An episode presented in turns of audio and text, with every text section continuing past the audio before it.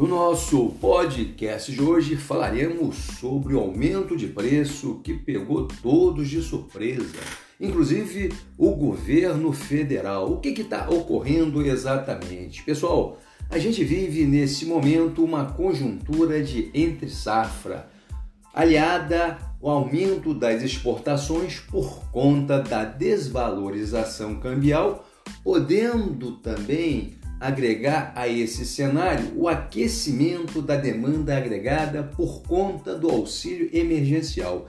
Essas variáveis estão efetivamente fazendo com que os preços da cesta básica e de outros produtos aumentem na nossa economia. Então, o governo federal está pedindo aos donos de supermercados, aos comerciantes, para que reduzam um pouco a sua margem de lucro.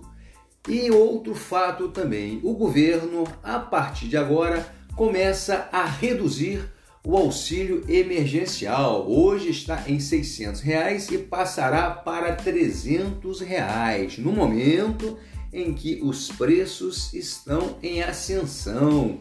Então, é hora de nós tomarmos cuidado, sermos prudentes na hora de fazermos as aquisições, porque este momento inspira cuidado.